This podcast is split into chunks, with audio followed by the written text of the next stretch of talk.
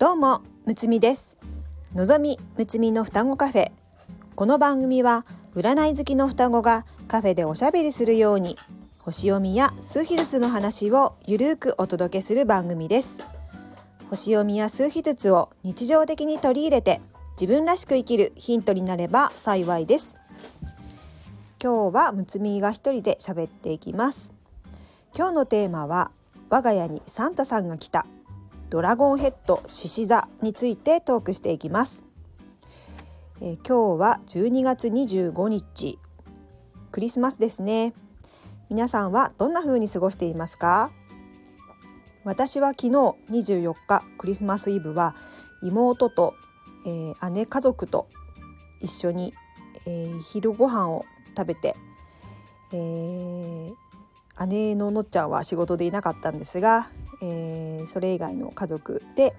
えー、みんなで過ごしましたね。妹とは久しぶりだったので楽しく過ごしました。そして夜は、えー、家族3人で過ごして、えー、ケーキを食べて、えー、クリスマスを楽しみました。そして今朝は我が家にサンタさんが来たんですね。娘は今1歳3ヶ月ですが初めてのサンタさんからのプレゼントにとても喜んでいる様子でしたね。そして娘だけではなく夫と私にもサンタさんからプレゼントが届きました。お揃いの色違いのおしゃれなパーカーをもらいましたよ。久しぶりのクリスマスプレゼントをもらって嬉しかったです。私は小さい時は毎年サンタさんからクリスマスプレゼントが届いて朝起きたら枕元にクリスマスプレゼントが届いていたんです。思い返してみるととてもワクワクして楽しみにしているイベントでしたね。確か小学校の高学年の時にサンタさんからのプレゼントが届かない時がありのっちゃんが母にサンタさんからプレゼント届届かなかったと嘆いていたのを覚えています。母はとても困った顔をしていて私はそんなのっちゃんの様子を見て、えー、何言ってんだろう。お母さん困っとるやんって思っていました。すると次の日の朝サンタさんから最後のクリスマスプレゼントが届きました。のっちゃんとお揃いのパジャマをもらったのを覚えています。えー、もうサンタさんは、えー、両親からの、えー、プレゼントだっていうだったっていうのは、え分かっていた、え年頃だったんですがやっぱりもらって嬉しかったですね。えクリスマスって特にあのクリスチャンなわけではないんですけどイベントごとで、えワクワクして楽しみだしとても子供心に嬉しくて思い出に残っています。夫にクリスマスの思い出を聞いてみたら枕元にクリスマスプレゼントが届いたことはなかったそうなんですね。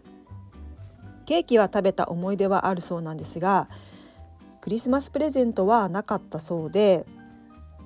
そこで今年は夫にもサプライズでサンタさんからプレゼントが届くといいなと思いましてサンタさんにお願いしといたんですね。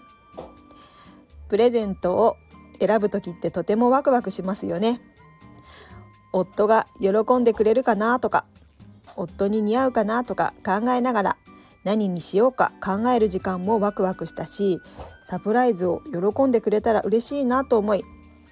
サンタさんにお願いしました、えー、今朝起きたら家族みんなの頭の上にプレゼントが届いて娘も夫も喜んでいました。これは星読みで言うとドラゴンヘッドの獅子座を意識した私の行動なんですね。ドラゴンヘッドドラゴンテールというのがホロスコープにはありまして私の場合ドラゴンテイルが水亀座。ドラゴンヘッドが獅子座なんですね。このドラゴンヘッドドラゴンテールには様々な解釈があり一つに絞られているわけではないのですがドラゴンヘッドは新しいパターン。未来へと進むための道を表し逆にドラゴンテイルは前世を含めた過去に積み上げてきた性質を表します。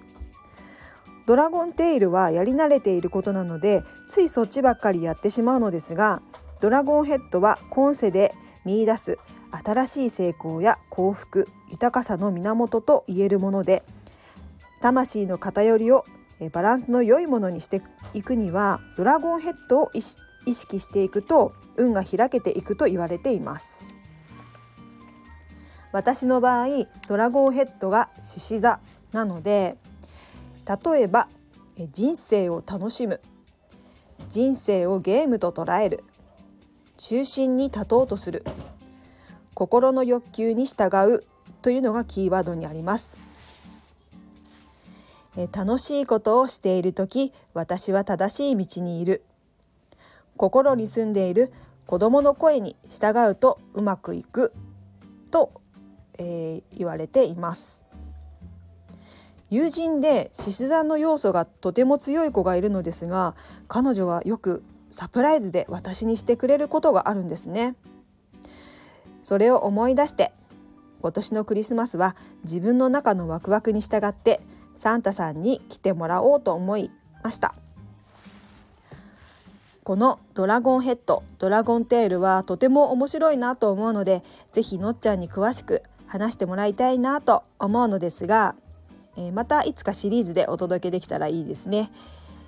え、今日は私のドラゴンヘッド獅子座を意識してやってみたクリスマスプレゼントのお話でした、え、星読みホロスコープの出し方は、え自動で、えネットで出すことができますのでリンクを貼っておきますね。星の話もとても面白いのでまたたくさんしていきたいと思います。では今日はこの辺で。また次回の双子カフェにも遊びに来てくださいね。